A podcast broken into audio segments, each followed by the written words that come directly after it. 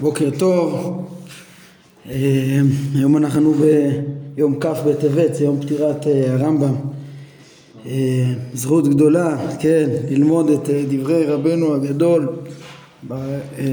באופן כללי, לא רק ביום הפטירה שלו. דבריהם הם זיכרונם, כמו שהרמב"ם אומר. אז אנחנו ממשיכים במורה נבוכים, חלק שלישי, פרק י"ח.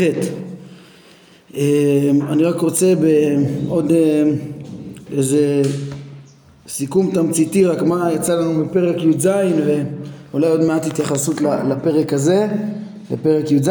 פרק י"ז הרמב"ם אה, ניגש ללמד על ההשגחה ופירט חמש דעות. חמש דעות בעניין ההשגחה, אה, כן, בעניין ההשגחה. דעת אפיקורוס אומר שאין שום סדר ושום השגחה ושום חוקיות זה דעה ראשונה, דעה שנייה דעת אריסטו שמזהה את הסדר שבחוקיות בכל המציאות. אה, אבל פה תחת גלגל הירח חוץ מהחוקיות יש, הוא מזהה הרבה מקרים וטוען שגם כל מקרי האדם אה, מופקרים ומוזנחים.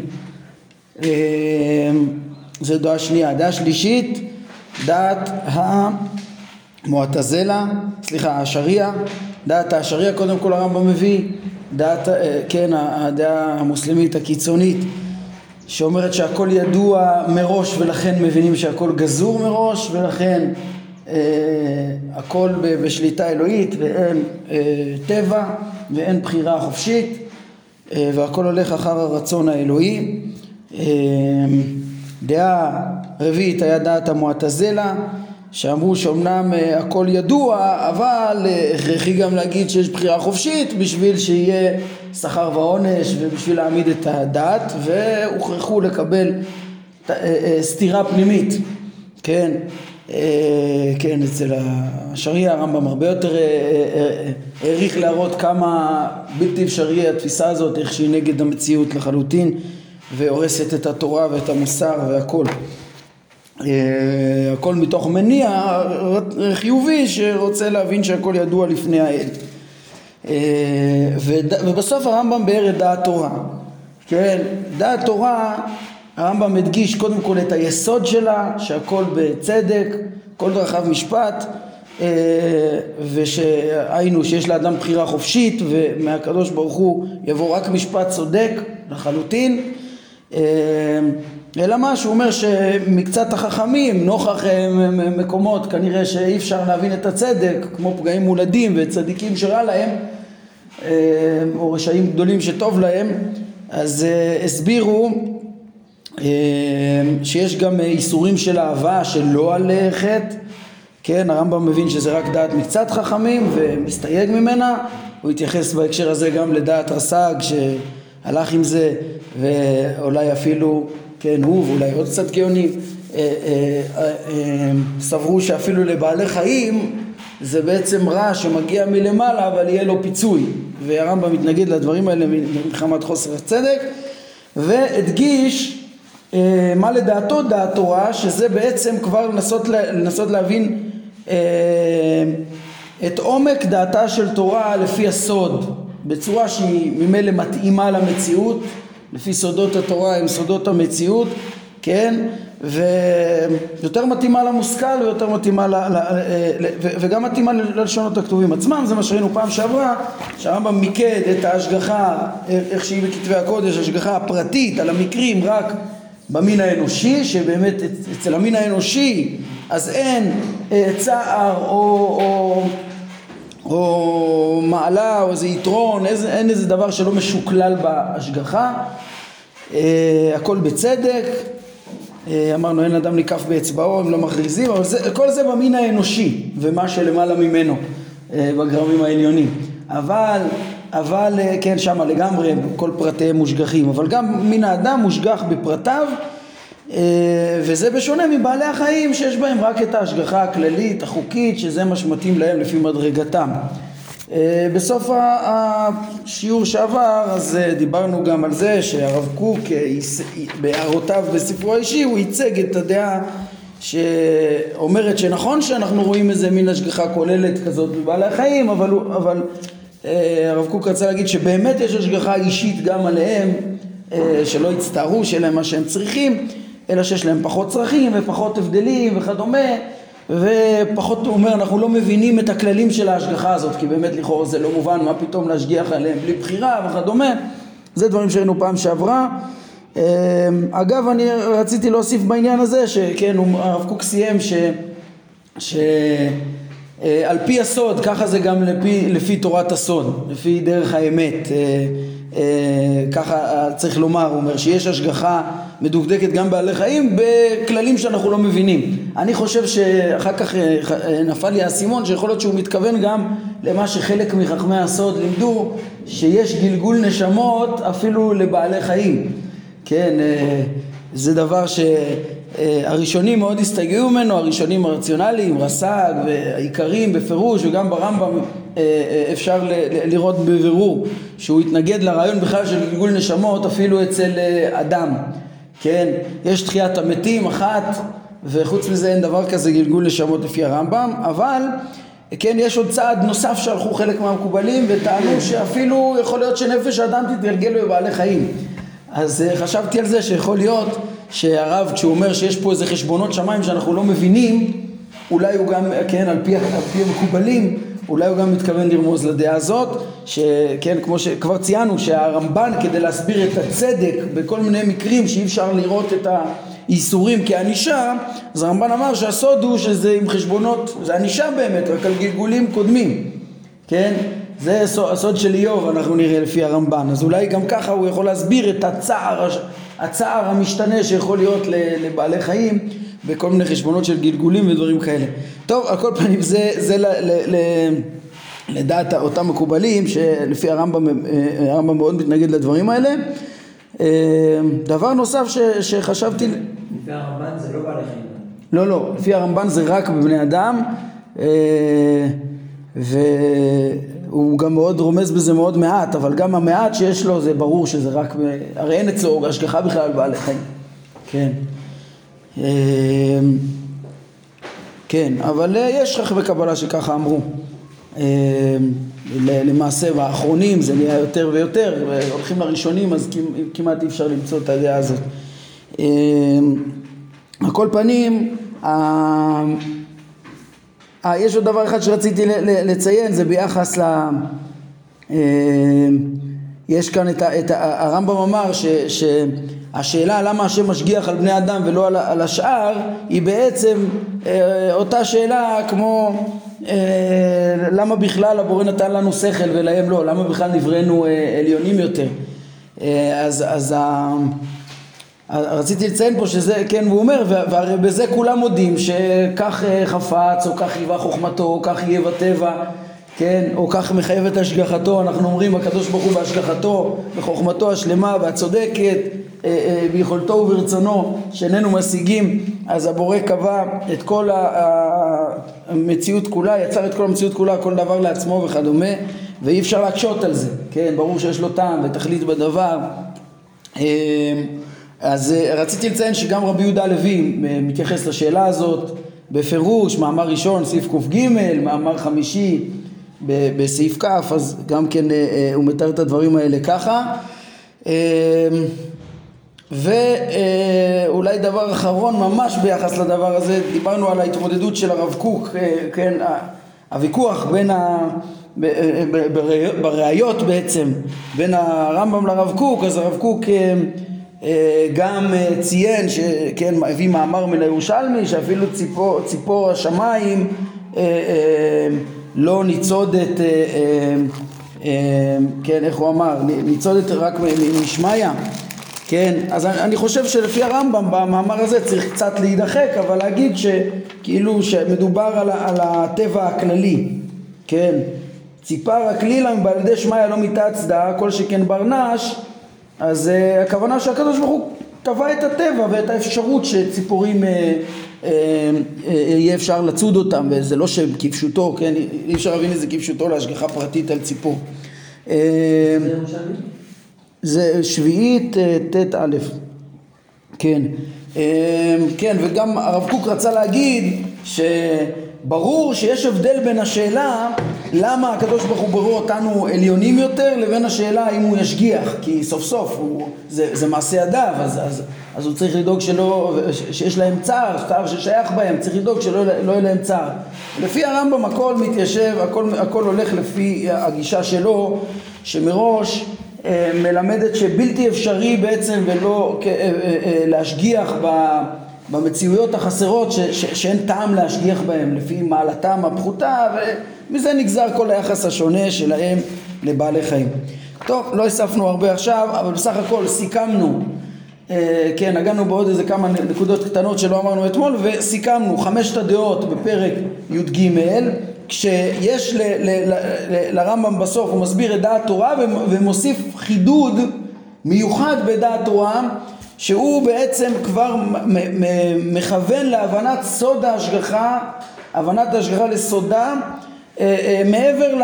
ל כן, שייתן הבנה ביסוד הזה מעבר לעצם הכרה ביסוד של הצדק הכללי אה, וההשגחה שיש לבורא עם בריאתו.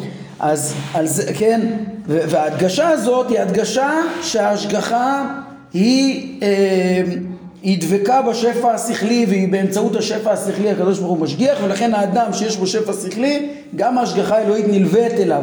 ומה שאין בו את השפע השכלי ואין לו שייכות אה, אה, ישירה לשפע השכלי אז הוא גם יהיה פחות מושגח. כן?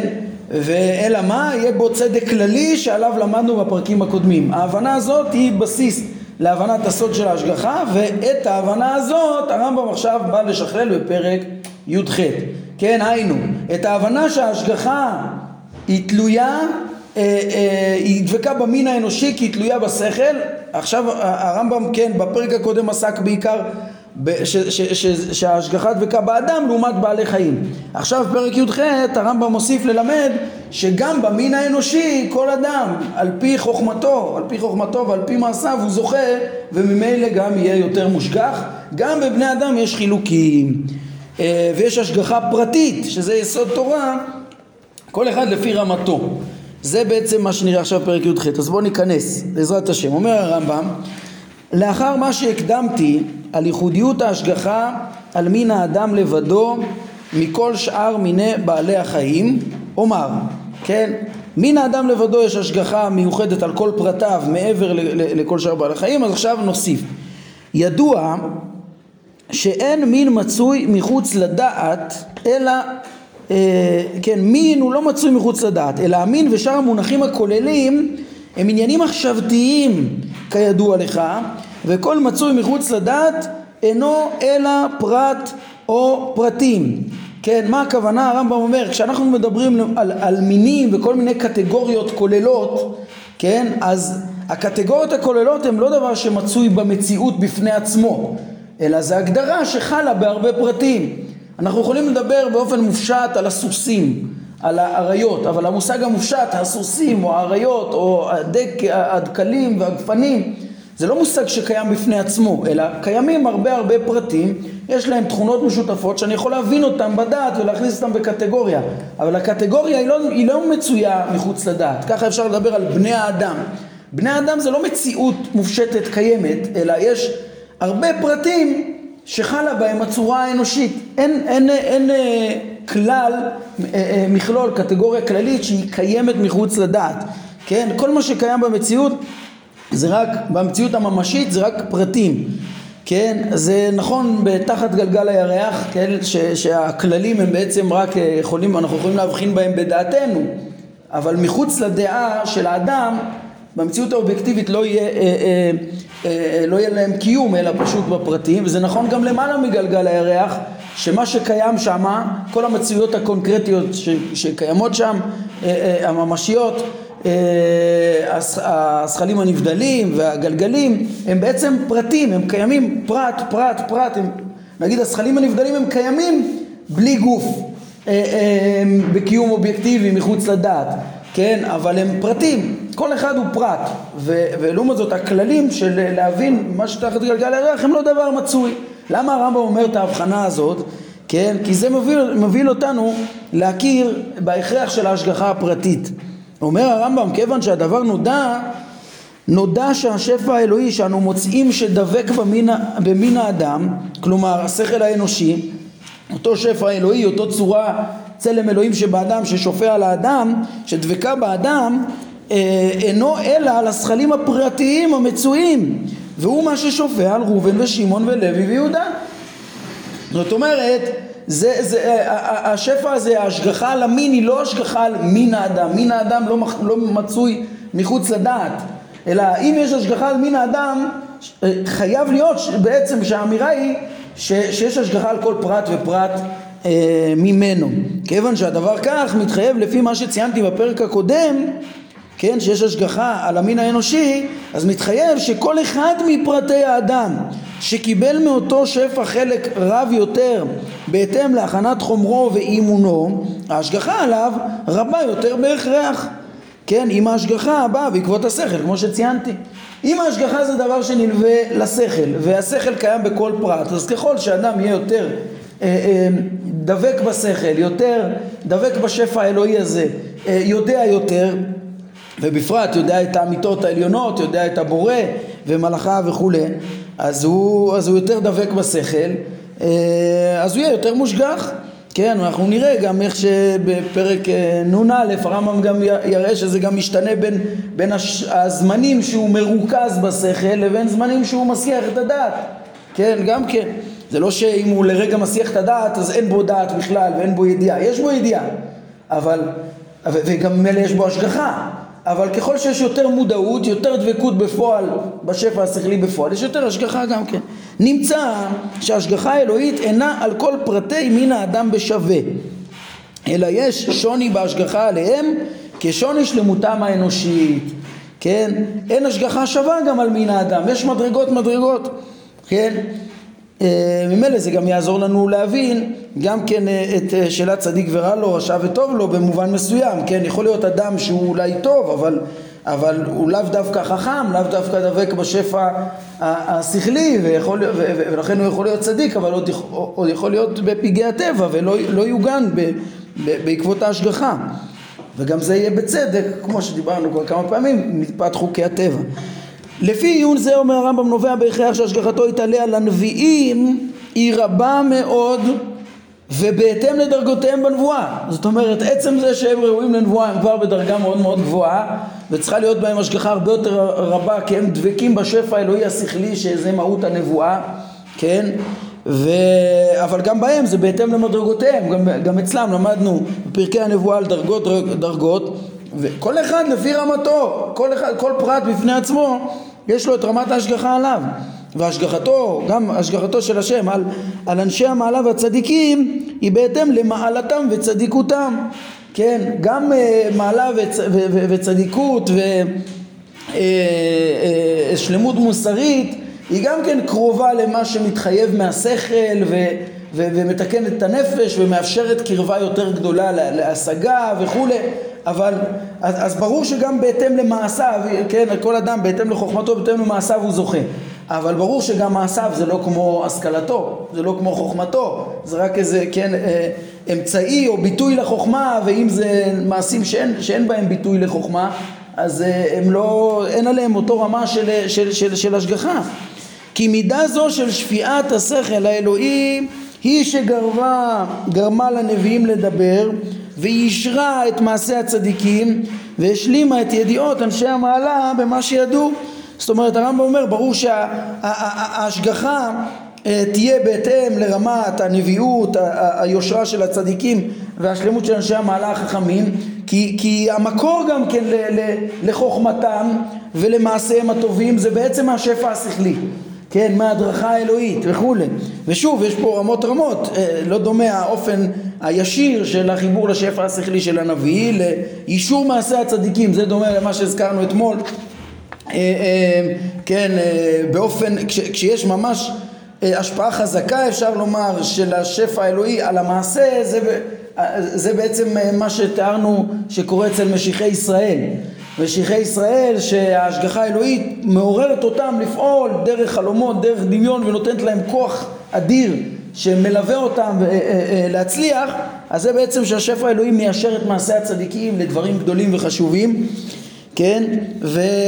והשפע השכלי הזה הוא גם המקור של ההשכלה שלנו, שכל השכלה, כמו שהרמב"ם לימד בחלק שני, זה דרך השפע השכלי, דרך השכל הפועל, שאנחנו, כל השכלה שלנו זה יציאה מן הכוח אל הפועל, להשיג את המושכלות בפועל ששופעות מן השכל הפועל.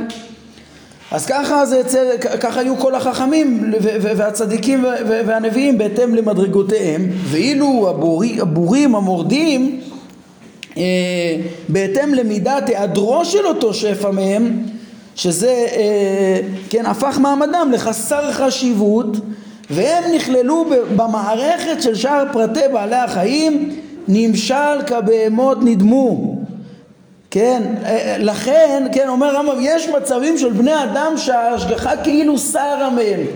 זה גם כן, צריך להבין שכנראה לא לחלוטין שר מהם, הרי יש להם דעת.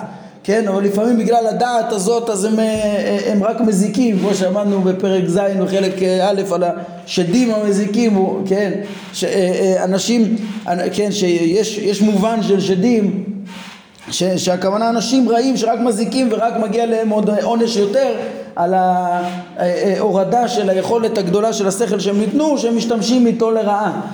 כן, אז, אז יכול להיות שהעונש, ש, ש, שיהיה להם עונש אלוהי וגם יכול להיות מה שאנחנו לא רואים תמיד עונש אלוהי, כן, זה משהו נדיר שבאמת היה בהיסטוריה, היו גם ענישות כמו שמתואר בתנ"ך למשל, כן, אבל הרבה פעמים פשוט אה, אה, ב, ב, בתוך מסגרת אה, הטבע הם אה, נפגעים ו, ו, ועובדים, הם, כן, הרבה פעמים ההשגחה, הענישה היא הסרת ההשגחה, אם אתם זוכרים אה, בחלק ראשון פרק כ"ג גם הרמב"ם אמר איזה איום קשה זה להזניח אדם אל המקרה כן? שלפעמים זה צודק, זה המצב, לפי מדרגתו מזניחים אותו אל המקרה, וזה ההשגחה. כאילו, אני רוצה להסביר את המורכבות פה, שמצד אחד הרמב"ם לימד אותנו בפרק הקודם, שיש השגחה כוללת על כל פרטי מין האדם, ומצד שני הרמב"ם מלמד שמי שלא דבק בשפע, כמו הבורים, הכופרים, המורדים, אה, אין בו השגחה. התשובה היא שהוא נכלל בהשגחה צודקת, בצדק, בתוך הטבע, בתוך החוקיות הזאת.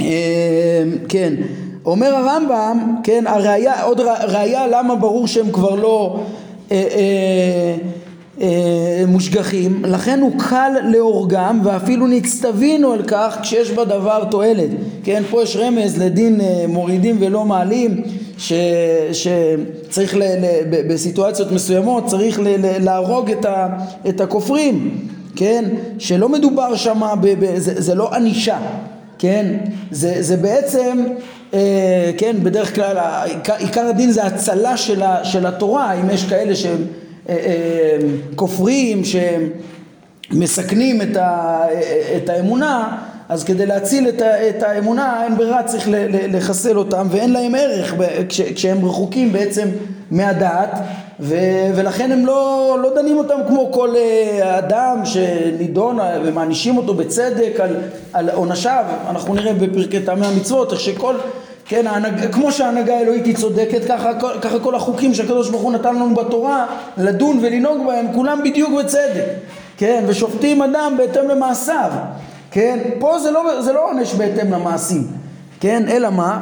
הם פשוט כבר, הם, הם פשוט לא חשובים בכלל, ולכן ברגע שהם מזיקים, אה, אה, אפילו נצטווינו על כך, אה, או הוא קל להורגם, כן, זה, זה, זה ה... ה כן, מביאים פה, כן, מצווה להילחם בעממי כנען, עובדי עבודה זרה, ונצטווינו על כך, כן, כשיש בדבר תועלת, בשביל שנוכל להעמיד את האמונה הנכונה. אז הם לא מושגחים, זה בדיוק כמו שהרמב"ם לימד בפרק הקודם על, ה, על הבעלי חיים, שאם מותר לשוחטם בלי שום אה, חשבונות של צדק, כן, זאת אומרת שהם לא מושגחים.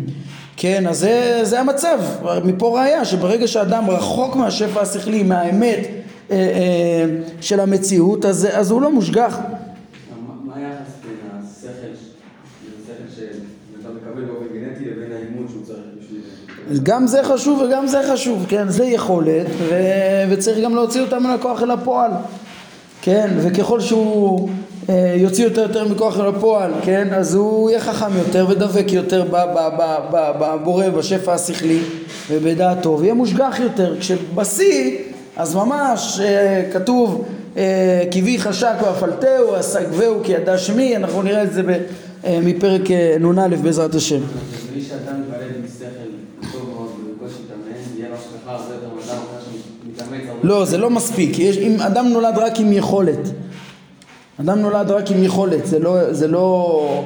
טוב, גם אה, כנראה שעצם היכולת הזאת היא כבר נותנת לו חשיבות גדולה, אה, אה, ש, שלכן הוא, הוא גם יותר מצליח בטבע, ולכן הוא גם, יש בו, הוא, שייך למין האנושי שיהיה יותר מושגח, כן, מי אשר הבהמות, אבל... אבל זה, אין הרבה, נמשל כבהמות נדמו, כל עוד הוא לא יוציא מן הכוח אל הפועל ויתנהג בהתאם לתכליתו, כמו שלמדנו בפרק ח' למשל, ואיך שאדם צריך להדריך אה, אה, את מעשיו אחרי הצורה שלו, אחרי הדעת, אז הוא הרבה פחות מושגח, כמעט כמו בהמות. אומר הרמב"ם, עניין זה הוא יסוד מיסודי התורה. ועליו היא בנויה. כוונתי לכך שההשגחה היא על כל אחד ואחד מפרטי בני האדם בהתאם אליו. כן, בהתאם לכל אחד, ההשגחה הפרטית זה מיסודי התורה והרמב"ם פה מצליח להסביר אותה בהתאם ל, ל, ל, ליסודי המציאות וסודות התורה בעצם כן, התבונן כיצד הכתובים התבטאו במפורש על ההשגחה על פרטי מצבי האבות בעיסוקיהם ואפילו ברווחיהם ומה שהובטח להם על כך שההשגחה תלווה אליהם. ותשימו לב, יש השגחה על כל אחד ונלווית אה, אה, נוספת אה, השגחה אלוהית צודקת שהקדוש ברוך הוא מתנהל איתו, מנהל אותו, מתנהל איתו בהתאם למעשיו, אבל הרמב"ם מביא ראיות, מאיפה? מהאבות דווקא. למה? כי אצל האבות ההשגחה באמת גם שינתה את הטבע, או ראו את ההצלחה, אולי זה החוקיות העמוקה של הטבע, כן? הם, הם יצאו מהאקראיות של הטבע והבורא הגן עליהם מפגעי הטבע כן? למה? כי הם היו דבקים, כי הם היו אפילו בשיא הדבקות בשפע השכלי האלוהי, היו, האלוהי, היו נביאים וכולי, כן? אז, אז זה בעצם הרמב"ם יחד עם זה שהוא מלמד, יש פה השגחה צודקת, כללית, על כל אה, פרט ממין האדם, הוא גם רוצה להדגים את, הש, את ההגנה ובאמת ההצלה מפגעי הטבע דווקא בגדולים שהיו אה, מוגנים לגמרי. כן, אז הוא מביא פסוקים מפורשים, נאמר לאברהם אנוכי מגן לך, ונאמר ליצחק ואהיה עמך ואברכך, ונאמר ליעקב והנה אנוכי עמך ושמרתיך בכל אשר תלך, ונאמר לאדון הנביאים כי אהיה עמך, ונאמר ליהושע כאשר הייתי עם משה אהיה עמך לא ארפך ולא אזבק ולא אזבקה. כל זה אמירה מפורשת על ההשגחה עליהם כמידת שלמותם. רואים שהקדוש ברוך הוא כן המשמעות הפסוקים האלה שהקדוש ברוך הוא יגן עליהם יברך אותם בגשמיות יצליח את העניינים האלו כן? תראו יש פה עוד פסוק אחד שממש מבטא את ההשגחה כל כך יפה. אמ, הוא אומר ככה, אומר הרמב"ם, ונאמר על ההשגחה על אנשי המעלה וזניחת הבורים רגלי חסידיו ישמור ורשעים בחושך ידמו כי לא בכוח יגבר איש. מסביר הרמב"ם כלומר הנצלותם של חלק מבני האדם מן הצרות והיפגעותם של אחרים מהם אינם בהתאם לכוחותיהם הגופניים ולנטיותיהם הטבעיות והוא שאמר כי לא בכוח יגבר איש כן? לא, זה, זה, ה, ה, ה, לא מדובר פה בהצלחה טבעית בתוך החוקיות, כן? תראו כמה דברים מפורשים שהרמב"ם מדבר פה על ההשגחה כיסוד תורה, כהתערבות אלוהית בהתאם למעשה האדם ולא כדברי אריסטו וכהבנה לא נכונה שרוצה לפרש את הרמב"ם כאילו עצם השפע השכלי של האדם ולפי רמת חוכמתו הוא יהיה חכם ויצליח חלילה לא, מדובר פה בפירוש, לא בכוח יגבר איש, לא בהתאם לכוחות הגופניים ולנטיות הטבעיות וליכולות הטבעיות אדם יצליח, אלא במה זה תלוי בפסוק רואים? חסידיו ישמור, כן? לעומת רשעים, חסידות ורשעה, והרב אומר, על הדבר הוא בהתאם לשלמות ולחסרון, כלומר, קרבתם להשם או רחוקה ממנו, לכן הקרובים אליו מוגנים ביותר, שזה רגלי חסידיו ישמור, ואילו הרחוקים ממנו מופקרים ליד המקרה, ואין מה ששומר עליהם ממה שאירע להם, כן, שזה כמו המשל שבפסוק, כן, ורשעים בחושך ידמו, זה כמשל הולך בחושך שאובדנו מובטח, כן, זה בעצם אה, אה, מה ש... ש, ש כן, רואים פה את, את סוד ההשגחה בצורה ברורה לפי, לפי הרמב"ם. אה, כן, אגב, הפסוק הזה, הרמב"ם יחזור אליו במשל של אור וחושך, אה, אה, רשעים בחושך ידם, הוא יחזור אליו גם בפרק נ"א, אני מקווה שאחרי הפרק הזה, בסוף פרק י"ח, אנחנו נקרא גם את ההשלמה של הדברים בפרק נ"א, אבל שם הרמב"ם מוסיף גם את ההבנה של האור והחושך גם כמשל לשכל ולסכלות עצמה ולדבקות בשפע השכלי שהוא עיקר המציאות הקרובה והנצחית שקרובה לבורא, שיש עם קרבת השם בדעתו, עם, עם החוכמה וה, והסכלות זה המרחק, זה, זה משל שכבר פגשנו אותו בהקשר של הפרק ט', כן, אה, אה, איך שהחומר הוא חציצה מענן וערפל שיש סביב כאילו המציאות במשל כן, לא שזה משל גשמי, אלא הבורא הוא המציאות השכלית המוחלטת הקיימת, האור, נאורה עם אשרה, וכל שסביביו, אז, אז אה, אה, ענן וערפל סביביו.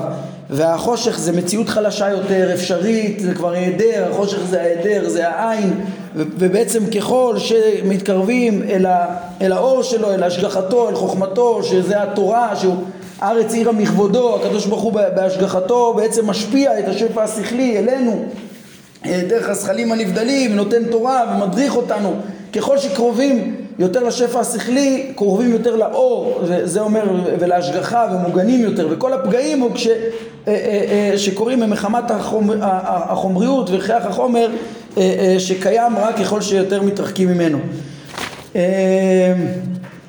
כן, אז זה, כן, אני ממש מסיים, אני רואה פסקה שיש ממש קצרה, הוא אומר על, על ההשגחה על אנשי מעלה נאמר גם שומר כל עצמותיו, אחת מהן לא נשברה, יש פה שמירה ממש, כן, ועיני השם אל צדיקים ו, ו, ו, ואוזניו אל שבתם, יקראני ועינהו, עמו אנוכי בצרה, חלצה וכבדהו, אורך אמס בעבר בשועתי, כן, שעל זה, על שיר של פגעים, תהילים צדי א', הרמב"ם יעריך מאוד להסביר אותו בפרק אה, נ"א, כן, הפסוקים שנאמרו בעניין זה, כלומר בהשגחה על פרטי בני אדם כמידת שלמותם ועלתם רבים מספור וכבר הרבה מהם הרמב"ם מביא גם בפרק הקודם. בעזרת השם אנחנו נשלים את, ה, את, ה, את הדברים אה, בפעם הבאה. שוב יש כאן אה, דגש גדול מאוד על ההשגחה בהתאם ל, ל, ל, לרמת האדם ובהתאם לרמת השגתו של האדם כי ההשגחה היא מציאות שדבקה אה, לרמה, בהתאם לרמה השכלית של כל פרט ופרט מבני האדם. אה, טוב, בקיצור, אני מקווה שפעם הבאה גם נשלים את הפרק וגם אה, נשלים את הדברים מפרק אה, נ"א ויש לי תוכנית גם להראות לכם קצת את יסוד ההשגחה אולי גם מאגרות הרמב"ם בקצרה מה שנספיק בעזרת השם בפעם הבאה. טוב, אנחנו נעמוד כאן להיום ברוך אדוני לעולם, אמן ואמן.